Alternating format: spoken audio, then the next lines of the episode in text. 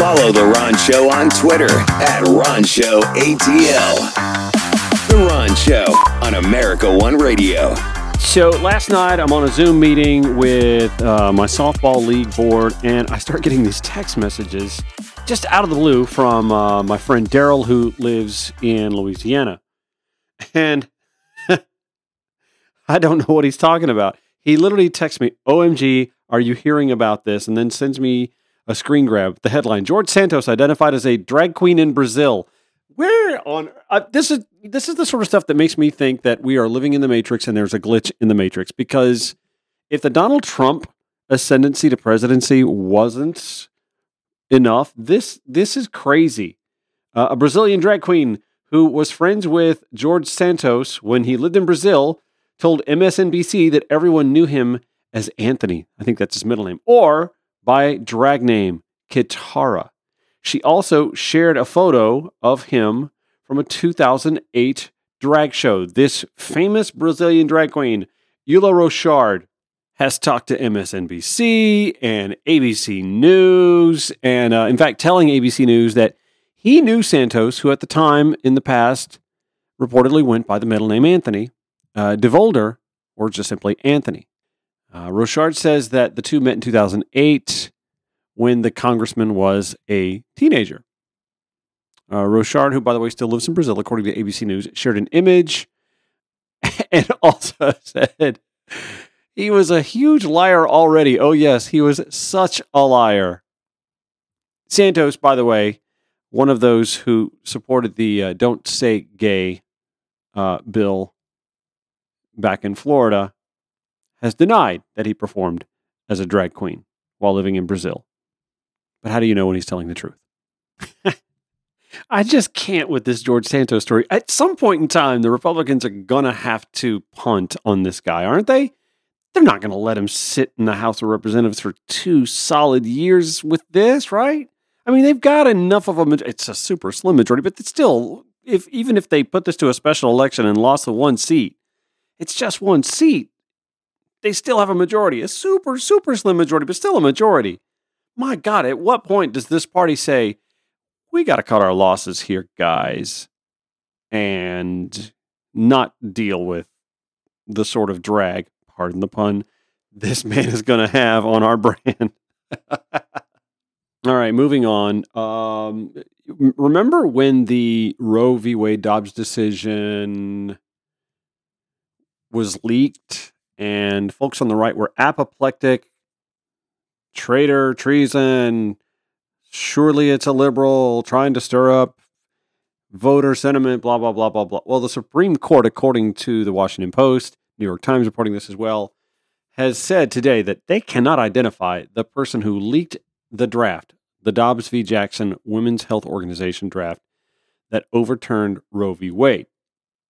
Uh, Supreme Court Marshal Gail Curley said, quote, it is not possible to determine the identity of any individual who may have disclosed the document or how the draft opinion ended up with Politico. No one confessed to publicly disclosing the document, and none of the available forensic and other evidence provided a basis for identifying any individual as the source of the document. Now, she said that more than 80 people had access to the draft opinion and 97 were interviewed, some more than once, but she concluded that, quote, based on a preponderance of the evidence standard, it was impossible to identify the leaker. Now, us pundits, we all have our theories as to which side did the leak and, and why.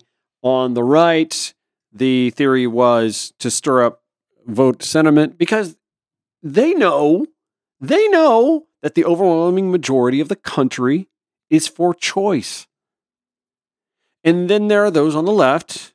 We say, no, it's probably someone from the right who leaked it because they needed to get it out of the way far enough away from the election so that it wasn't so impactful during the midterms. Who's right? Well, I guess we'll never know. I guess we will never know. And by the way, tomorrow on the show, we're going to talk with Melita Easters, our friend Melita Easters from the Georgia Win List, uh, about that. Uh, let's see. There's other. There's some other news that uh, came down. Uh, infant mortality rate in the state of Georgia is still super high. That's distressing. Uh, we'd also like to talk a little bit uh, about, you know, state and even South Carolina's abortion legal battles, where we are with both of those. Uh, let's see. Oh, Northside Hospital got a new designation that we'll, we'll discuss. That much and more tomorrow on the show. Just thought I'd let you know about that. So, in like the less than two and a half minutes left on this segment, I really want to spend a little bit more time on the Cobb redistricting kerfuffle. I'm going to try and get Commission Chairman Lisa Cupid to join us tomorrow on the show. We've had Jerica Richardson on the show. Jerica Richardson, Miss Richardson, by the way, is the one who was drawn out of her county district with two years still left on her term by a gerrymandered state legislator drawn map. Cobb County, by the way, is a majority blue county, despite the fact that the state legislature, run by the Republicans, drew a GOP leaning map. That again drew Ms. Richardson out of the district she serves for an additional two years. So last night's council meeting devolved into a situation where two of the Republicans on the commission, Keli Gambrill and JoAnn Birrell, protested the map, questioning the legitimacy of the commission's makeup at the meeting held on January 10th, and then decided they weren't going to participate in anything else. It, first of all, discussion of the electoral map wasn't even on the agenda, which is what Lisa Cupid pointed out as commission chair. She's like, well, I'm not going to entertain this conversation. It's not on the agenda. But some of the little things that were on the agenda, like this this this this one uh, homeowner who, uh, you know, was asking for a swimming pool certificate, the the two Republicans wanted to abstain. Well, when the county attorney said you can't abstain, you you got to vote, things just devolved into a little bit of a shouting match. Now, according to the AJC and some video some video broadcasting the the, the thing. There, there's by the way that five minute gap in the video. That's kind of weird. Anyway, Cupid stopped the meeting for about five minutes, according to the AJC. Quote to provide a courtesy, while the commissioners either gathered themselves or stepped down or something. As the, the article says, it was a level of dysfunction rarely seen at the Cobb County Commission. The conflict has resulted in backlash from state lawmakers, commissioners, and residents alike. Now, we thought that this issue had been resolved when the county commission chose home rule to debunk the state legislature drawn gerrymandered map. But no, there's still some butthurtness on the right because they're not getting their doctored map to continue to run Cobb County. All right, we've reached out to Lisa Cupid's office to hopefully have her on the show to discuss more. Why is the state drawing county line maps anyway? That's insane. More Ron Show on America One Radio next.